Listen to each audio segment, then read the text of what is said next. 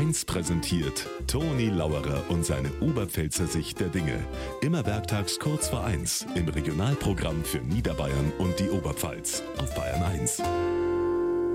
Am Freitagnachmittag war bei uns ein Regenschauer. Ein ganz kurzer bloß, aber ein wunderschöner Regenbogen. Da habe ich zurückgedacht an einen Regenschauer in meiner Kindheit. Da war auch so ein schöner Regenbogen. Und der Opa hat zu mir gesagt, Donatl, steig auf dein Radl und fahr da hin, wo der Regenbogen aus ist. Da liegt Deps, da wirst schauen. Und ich affe auf mein kleines Radl und ab zum Ende des Regenbogens. Da wo was liegt, wo ich schau. Und dann war dort eine riesen Drehlacker, hat's mich geworfen, bin ich drin gegangen. Da hab ich geschaut.